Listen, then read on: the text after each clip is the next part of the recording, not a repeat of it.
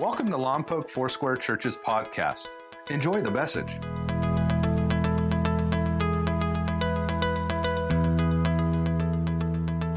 Hey, we're going to go to uh, John chapter 20, verse 31. It's been our overarching verse. We've been studying the miracles of Jesus, the miracles of Jesus through the gospel. And today, I think we're going to see one of the greatest miracles. Better than water into wine, though that's impressive. Better than a lame man walking for the first time, that's incredible. Or a blind man getting some mud on his eyes and being able to see, amazing. But these are written that you may believe, all of these miracles, that Jesus is the Messiah, the Son of God, and that by believing you may have, come on, you may have life in His name. Life in His name. Now, something that I want you to think about is the Bible was written by failures. If you've ever failed, you're in good company. Abraham, the father of the father of the father Abraham, the father, let me it starts with an F and ends with eighth. Faith, the father of faith, the hero of faith. And he went through a time where God had promised to him that he was going to have more kids than sand on the seashore. Now, he looked at his wife Sarah. You remember the story, right? Abraham and Sarah. And he said, uh, Lord God, she's not as foxy as she used to be. And in the prime of her life, she was barren, couldn't have kids. And so rather than believing that God would do a miracle through Sarah, his wife, he went and took the maid, Hagar, and had a child named Ishmael. Good. You were there that day in Sunday school. Ishmael. And Ishmael really is called the son of doubt, not the son of promise. See, we can get in the way of God and pretend that we know more than he does. And yet, Abraham is still called the father of faith. Think about King David. David, uh, Goliath, the five smooth stones. David, uh, let's see, uh, he killed the lion and the bear with his bare hands. David, King David. But David also had an adulterous affair with a woman and had her husband, who was a friend of his, killed. That's some pretty big stuff. And then you think about the prophet Elijah, who had an emotional breakdown and what we would call a burnout in his life. But it wasn't long after that that God reinstated him and gave him new power, and he called down fire from on high. And all the prophets of Baal were like blown away as God sent down fire. Though fire had gone out in Elijah, he was restored and rekindled. We think about the Apostle Paul. I mean, they had built cathedrals to him and even canonized him as Saint Paul. Paul used to kill Christians for lunch before he got saved and came to know Christ on the Damascus Road by the power of the Holy Spirit. And then there was these guys in a motorcycle gang called the Sons of Thunder. James and John, they were rabble rousers. They had a punk band. They had mohawks. They used to go out and play their rocks and ukuleles, you know. And God used James and John to be men of peace and grace. But why would I go through that? Because the Bible is famous with failures. Failure upon failure. I don't think there's a greater failure in the Bible, however, than Peter. Saint Peter's Basilica, St. Peter's Cathedral, St. Peter's statues, St. Peter. And Peter was somebody who said, Lord, I will never ever deny you. And then how many times? Three times he denied the Lord. So let me take you to Mark's gospel before we go to John's gospel. Mark chapter 14. I'm going to read a lot of scripture. It's up on the screen. You could open your Bibles to Mark 14.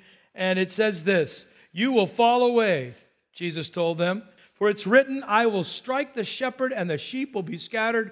But after I have risen, I will go ahead of you into Galilee. This is exactly what Jesus is going to do later on.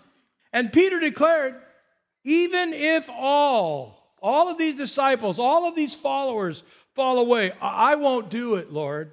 And he pulled his chest out, and he stood there with his fists in the air. He said, Truly I tell you, Jesus answered, Today, yes, tonight, before the rooster crows twice, you yourself will disown me three times.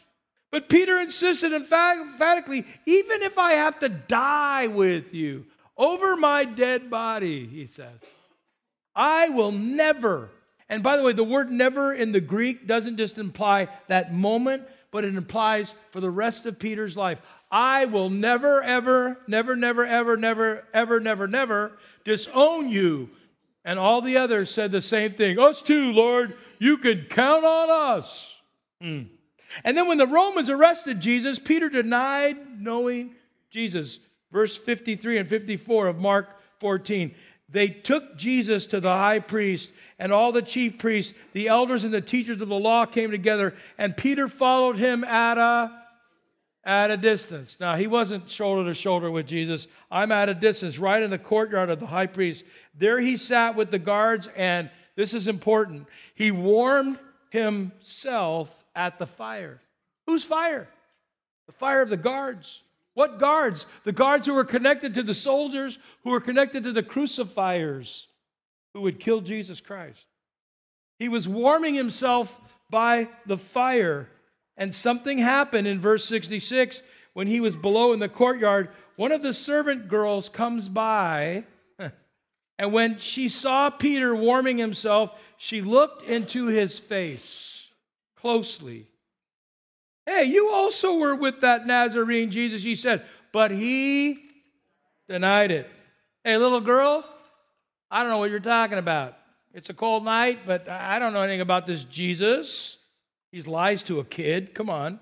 And he said, and he went out into the entryway. And when the servant girl saw him there, she said again to those standing around, This fellow is one of them.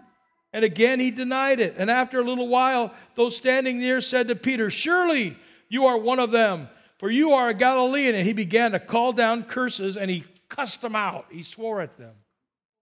I don't know this man you're talking about. And immediately the rooster crowed a second time. And Peter remembered the word Jesus had spoken to him Before the rooster crows twice, you will disown me three times. And he, come on, there you go. And he broke down. You understand that? You ever broken down and wept? Lord, you can, you can count on me. Yeah, next time you whisper to me about sharing my faith, you can count on me, Lord. Hey, Lord, I'll never lie. I'll never deny you. I'll never cheat. I'll never steal. I'll never smoke, chew, or go with those who do. Come on. Lord, you can count on me. I'll keep my thoughts right. I'll keep my heart right. I won't speak a hurtful or hateful word to anybody, Lord. You can. And we broke down and we wept. I love what Ecclesiastes 7:20 says. Not a single person on earth is always good and never sins. Paul said it this way in, in Romans. He said, All of us have sinned and fallen short of the glory of God. Hey, Pastor B, I thought you said you're going to talk to us about a miracle. Yeah, the miracle is how Jesus Christ, who dies on a cross, says, It is finished, and how this same Savior reinstates Peter and forgives him. And even though Peter said, I will go with you all the way to the cross, even my own death. Well, verse 6 and 7 of Mark 16 says, Don't be alarmed, he said. You're looking for Jesus the Nazarene. This is the angel at the tomb. See, Friday is the crucifixion. Saturday is a very silent day. It's actually called Silent Saturday. But here on Sunday, Jesus comes to life again. And the angel says, Don't worry, he is risen, he is not here. See the place where they laid him, past tense.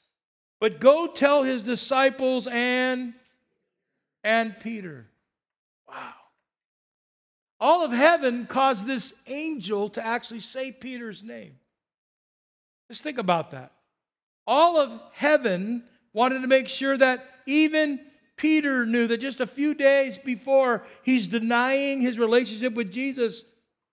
But now the angel said, Peter, I'm singling you out. I'm calling you out in a good way. God and all of heaven wants you to know that the heart of Jesus, the power of Jesus, the cross of Jesus is that you could be forgiven no matter what you've done.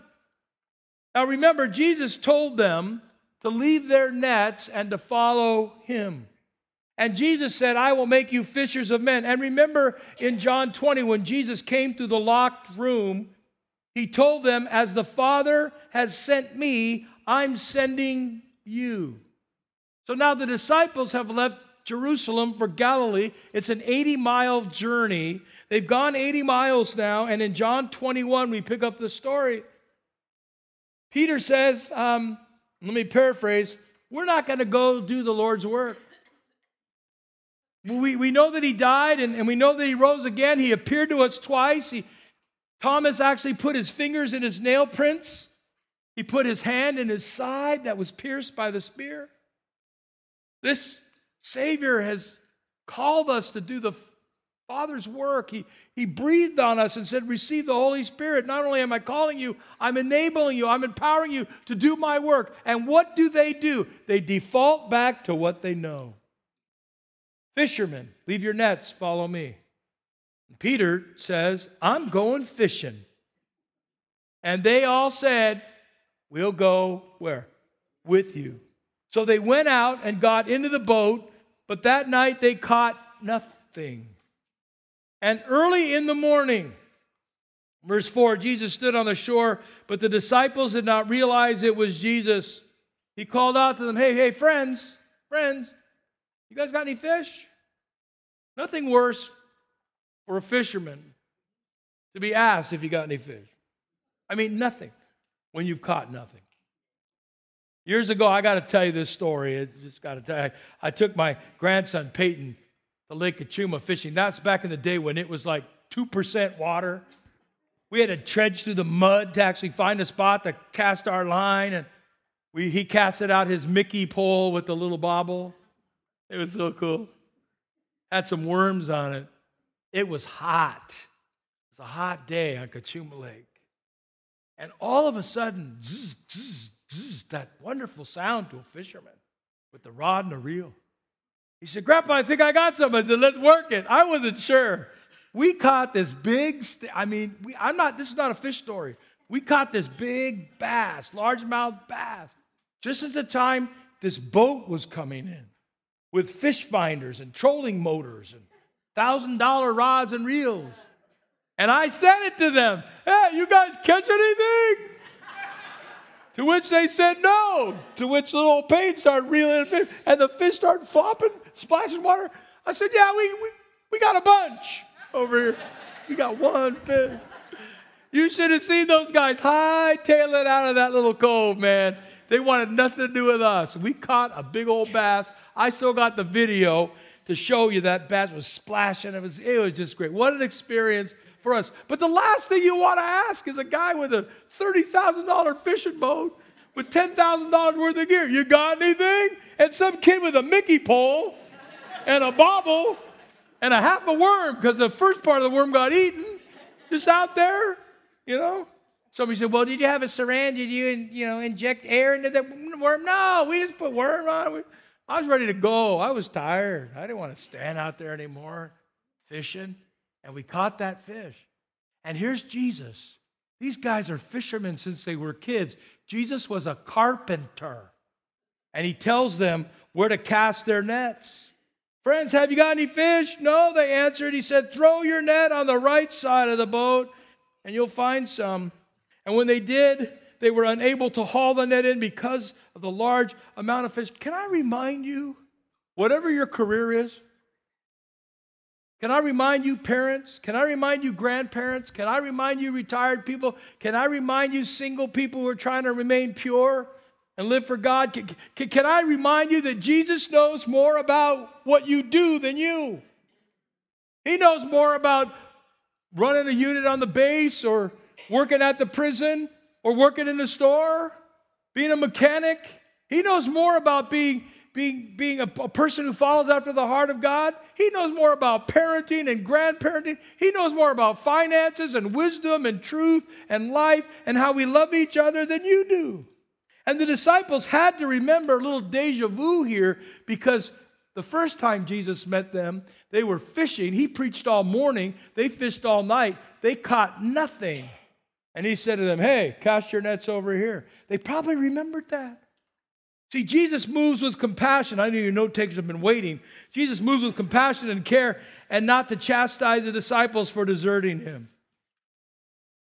See, I think some of us have this skewed version of Jesus that he comes up to them and says, Hey, you got any fish? No. Well, neener, neener, neener. Peter's on your boat. You denied me. You're supposed to be going out and preaching the gospel to all the world. As the Father sent me, I sent you. And what are you doing? You're out there on the lake catching no fish. No, no. Jesus comes with grace and he blesses them to remind them of who he is and to remind us today as we are about to embrace on a brand new decade just around the corner from us.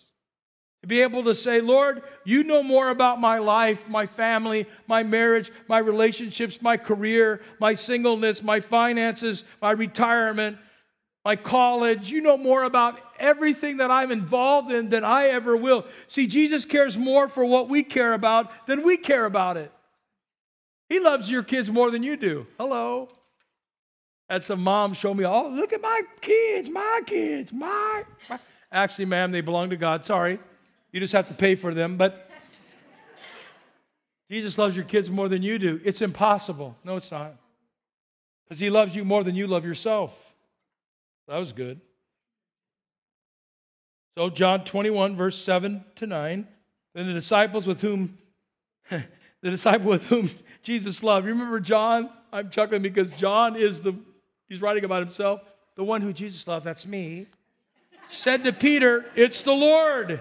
And as soon as Simon Peter heard him say, It's the Lord, he wrapped his outer garment around him and he jumped into the water. I think he jumped into the water because he wanted to walk on water again. Remember, he walked on water before. And the other disciples followed in the boat, towing the net full of fish, and they were not far from shore, about a hundred yards. When they landed, they saw a fire of burning coals there with fish on it and some bread. Now, how many of you, um, before I say this, I have to clarify, are barbecuers, and I'm not talking about propane. I'm talking about red oak wood or mesquite. Come on, you know who you are. Every once in a while, you get that, you, you, you, you feel one with nature, right? Uh, the real guys and gals, excuse me, use a little paper and kindling, but some of you like to use that squirty stuff, and you and the fire flares up, right? Well, here's what you know if, if you have a fire pit or you have a, a real wood burning fireplace or a real wood burning uh, a barbecue, you understand that coals are not instantaneous. It takes a while for the wood to go down. And the first service, that lady was talking about salmon. And I said, You're gonna, you're gonna put the salmon over the coals. You don't want to put the salmon over the hot flame that's flying up about this high. You know, some people like that and it's charbroiled and it's, you know, petrified before you even know it's, it's like cremated. You know, you don't want that. So the coal, you know about some more coals, s'mores? Or, or, or just put the marshmallow in there, it's golden. It's the coals, man. So the reason I took time to tell you that, Jesus had been there a while because now he has burning coals with fish on it, and he has bread. Now, the beauty of this is, the beauty of this is, they remembered when they had fish and bread before that they fed 5,000. See, everything Jesus is doing here is connected to his past ministry with them and for them. But here's the key this is so great. Jesus has set up the morning meal, and it's called breakfast. It's not a protein shake, it's not a Clif bar, huh? it's not a piece of fruit. This is a real breakfast, sorry, because Jesus said to them, Come, come on, and have breakfast. Isn't that odd? Come and have breakfast with me. Now, can I tell you, while Jesus is having breakfast with Peter and the other deniers, all of heaven is waiting for him to ascend and come back to heaven. They want to have a party for the victorious Savior. They have the confetti ready, the marching band's ready, the drum section's ready, the trumpeters are ready. They want to worship and bow down before the King of Kings and the Lord of Lords. But before he ascends, he wants to make sure he has breakfast. Doesn't that seem a little insignificant in the whole realm of things, the kingdom of God? And why does he want to have breakfast? Well, None of the disciples dared ask him, Who are you? They knew it was the Lord. And Jesus came and took the bread and gave it to them. Mmm. Last Supper, he broke bread with them. Mmm. Feeding the multitude. And he did the same with the fish. And now this was the third time Jesus appeared to his disciples after he was raised from the dead. No rebuke, no criticism, no chastisement. I confessed to you a few weeks ago, if I was Jesus, I would have got him in a headlock, gave him a little noogie and a wedgie, and said, What did you guys do? You denied me. Peter, you swore over your dead body. Thanks a lot for swearing, Peter. You're not that good after all. I want you all guys to figure out you're going to do penance now. You're going to pray a certain way. I'm going to give you some beads. You're going to pray with the beads. I mean, you're going to do all, you're going to light candles for me. You're going to serve me. Get down and give me 100 push ups. I mean, come on. Jesus comes and says, No, can we sit and have breakfast? Can we start our day together, our future together? And then Jesus comes because he desires honest conversation. Remember, God cannot heal the fake you, the persona that you give to others. When you're alone with Jesus, man, come clean with him. Be honest with him because he wants to be honest with you. And the first question he really is going to ask in verse uh, 15 to 19, when they'd finished eating, Jesus said to Simon Peter, Do you love me more than these? Now, if you do study, do you love me more than these? Here's, here's what you'll find out. Some scholars believe you love me more than these. Do you love me more than the rest of these people standing here? Is your love for me higher than their love for me? Some people believe because of finances and income, do you love me more than all of these fish that you can take to market, and make big money on these fish? Do you love me more than, than, than, than these moments? Do you love me more than what's in front of you? Do you love me more than? Huh. And Peter replies, Yes, Lord, you know I love you. And then Jesus said, Feed my lambs. And again, Jesus said, Simon, son of John, do you love me? And he answered, Yes, Lord, you know that I love you. And Jesus said, Take care of my sheep. And a third time he said to him, Simon, son of John, do you love me? And Peter now is hurt and offended. Poor Peter. His little lip was sticking out as he was pouting. I'm hurt. I'm hurt. No, do you love me? He said, Lord, you know, wait a minute. I denied you three times, and three times you asked me if I love you. By the way, can, can I tell you something? If you really fall in love with Jesus and you fall in love with his word, let, let me just tell you, he's going to ask you to do something. You love me? Yeah, I love that I'm saved, Lord. Bless me, Lord, real good. Nah, he's going to say, if you love me, feed my lambs. He starts with the little ones first. Not the big one, not the big sheep, the little, little lamb. He, he, he starts with the lambs, those that are little, those that maybe can't take care of themselves. He starts with the lambs, those that are maybe young in Christ. They're not sure about their way. They just latched on to Jesus for the first time. They opened their heart to Him. They, they confessed Him as Lord and Savior. And they're like little, little lambs. They're not sheep yet. They're not mature in their faith. If you love me, take care of them. But actually, in the, the Greek text, it's more than just feed them, it's you be a shepherd to them. In other words, don't you rely, rely on people that have like clergy degrees. Let the clergy be the shepherds. No, no. He's telling the body of Christ we're to shepherd each other. We're to look out for the safety of each other. We're to look out for how we treat each other. We're to make sure that the, the lambs are well served. That's why we love our kids around here, and we invest a lot of time, space, energy, and even staff into our kids' ministries. Why? Because we want to reach them before we have to rescue them. You know what that is? We want to reach young people before we have to rescue young people. We want to help them find their way to Christ. We want to invest in them. We want to make sure that we shepherd each other well. If you see a brother or a sister about to go off the cliff or go off the edge, we just say, uh, Galatians tells us, You who are spiritual, restore them. Don't you let them fall. If you see a young lady and you see some guy coming around her, he's like a wolf in sheep's clothing. You need to go over there with a big old warning sign and say, Honey, look out for that dude because he's up to no good.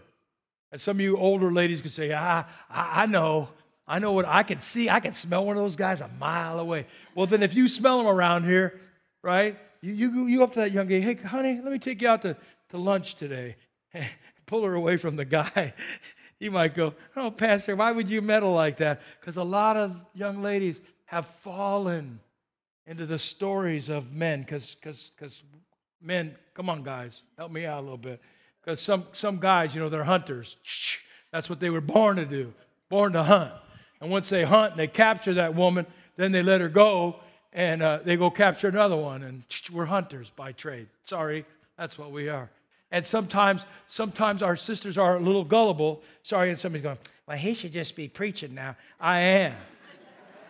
Because you know who ends up calling me? The girls and the guys who've gone the wrong way.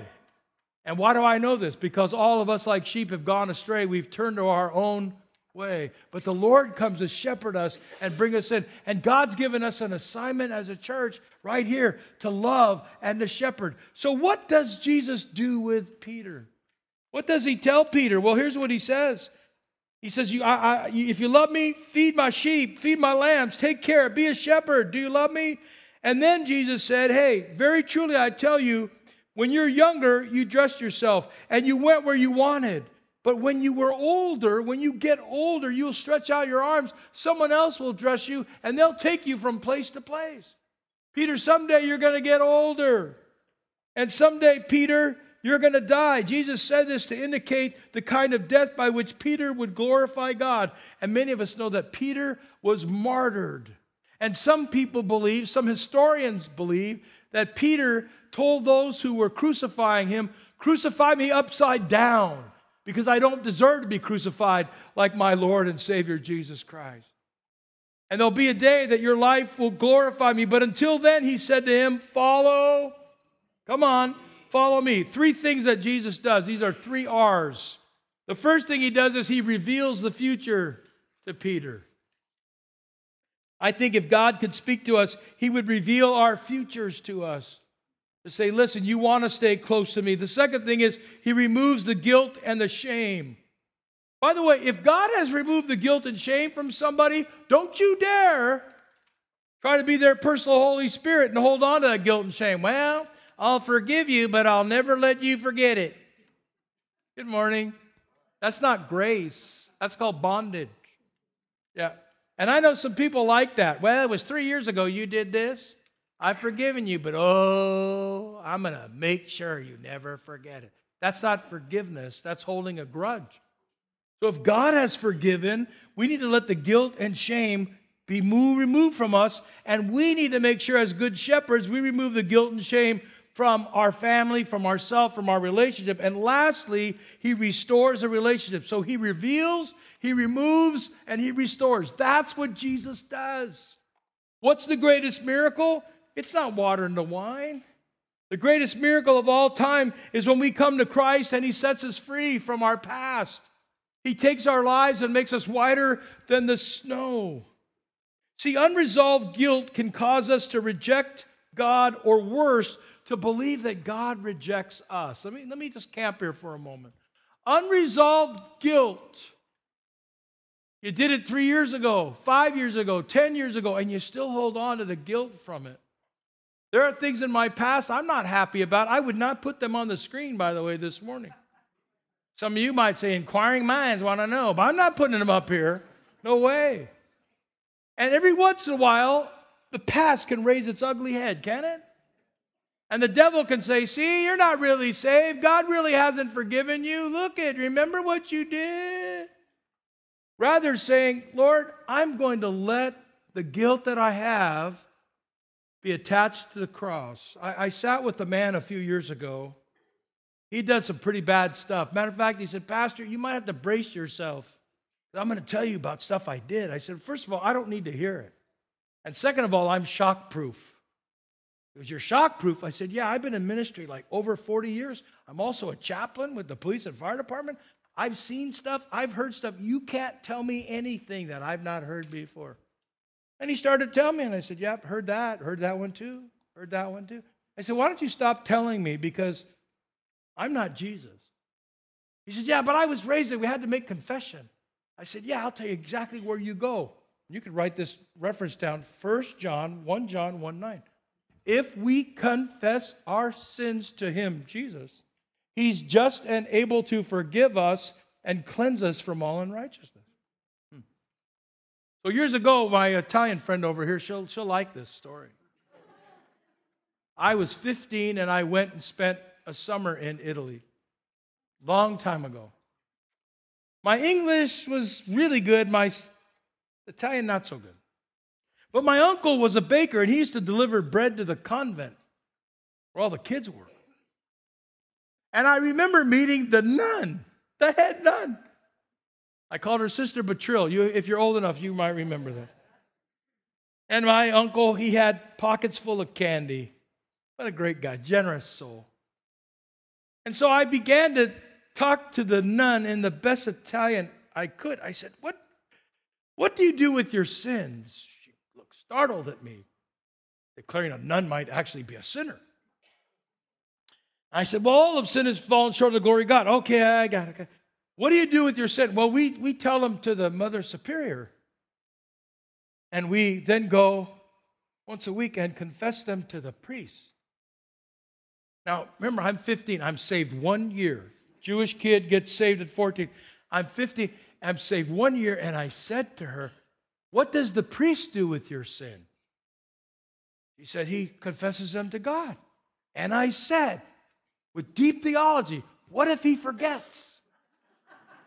He has a lot of people talking to him. And she scratched her head. She said, I don't know. So as we delivered more baskets of bread, I said to her in the best broken Italian I could find, I said, What if you just cut out the middleman and go right to Jesus? Because I could look inside the building and they have the crucifix in there. He's hanging on the cross. I said, He died on the cross for our sins. You should go right to Him. She scratched her head. And she said something to my uncle like, This kid, he's really smart. By the way, she was right. You just don't fully believe it. Folks, we, we don't need a middleman. We don't need a middle woman. We just need to go right in the presence of God and say, Lord, I have sinned. That's why Psalm 51 17 tells you this is the sacrifice God wants. Not somebody holding it over your head, not somebody saying you've got to do penance and work. The sacrifice God wants is a what? Broken and contrite spirit. God will not reject a humble and repentant heart. If you come with humility and say, God, I blew it, He goes, Yeah, I know, I saw you. God, I thought that thought. Yeah, I know. I know your thoughts. Lord, I spoke that hurtful, hateful word. Yeah, I heard it. All the angels cringed when you said it, but we're ready to give you forgiveness. Remember that gentleman wanted me to con- wanted to confess his sins to me, and at the end he said, "You know what? I've done so much stuff. I don't believe Jesus could forgive me." And I said what I said to you a few weeks ago. When he's on the cross, he said, "It is finished." It is finished. In other words, you can't add to this. You can't subtract from this. There's nothing too difficult for me. There's nothing too hard for me to forgive. Yeah, but you don't know what I did, said the guy. I don't want to know. I've heard enough from you already. Do you want to stand there, though, and look up to heaven and say, Father, you sent your son Jesus, but it wasn't good enough. Hey, Jesus, you died on the cross. You died for me on the cross, but it wasn't enough. You didn't do enough for me. You should have died better, Lord. You should have shed more blood. I mean, who wants to be the one to stand up and do that? I said, Sir, you can go ahead and look at heaven and say, Jesus, it wasn't good enough. But when you say it, I don't want to be in the same room as you. Because if lightning strikes, I don't want to be anywhere near it. Folks, let me just tell you as somebody who's been saved a long time, somebody who's been around the block a few times, somebody who's heard it all, who's totally shock proof. There is nothing that's gone too far that God cannot redeem. And when you ask God to forgive you, number one, He forgives you instantly. And number two, He forgives you freely. He forgives you instantly and He forgives you freely. Boom, He makes you whiter than the snow. He doesn't hang it over your head. He doesn't like some kind of little dog. You got to jump high. Oh, jump higher. No, Jesus says, I want to apply the blood of the cross to your life. I want to apply the resurrection of myself to your life. And then he forgives us, and I love this one completely. Whom the Son sets free. Boy, if I was a preacher, whom the Son sets free is free indeed. He wipes your sin absolutely clean. And if you're mired in guilt and shame, you'll likely perpetuate whatever problem you have. You'll tell yourself that you'll blow it again because you're so bad. You'll sabotage your future while you hold on to guilt and shame rather than saying, God, I give it all to you. I take everything that I've ever done and give it all to you. The angel comes down and says, You go and tell the disciples and Peter. You can put your name in there. Go tell the world and, and make sure Bernie knows. Make sure Randy knows. Make sure Carl knows. Make sure Lisa knows and Susie knows.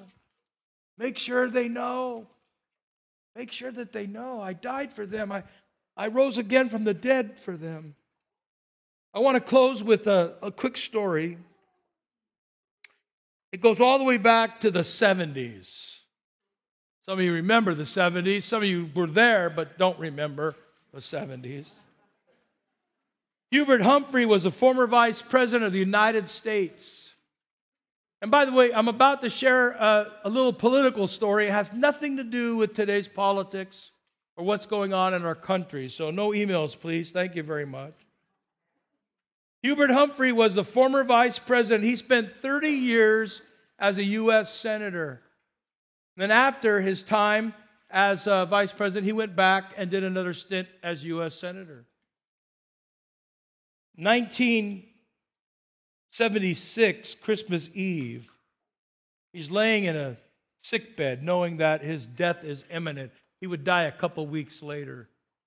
And so he began to call everybody that he worked with those in the, the state, those in our government, those overseas, leaders from foreign countries where he had connection. He, he began to say his goodbyes.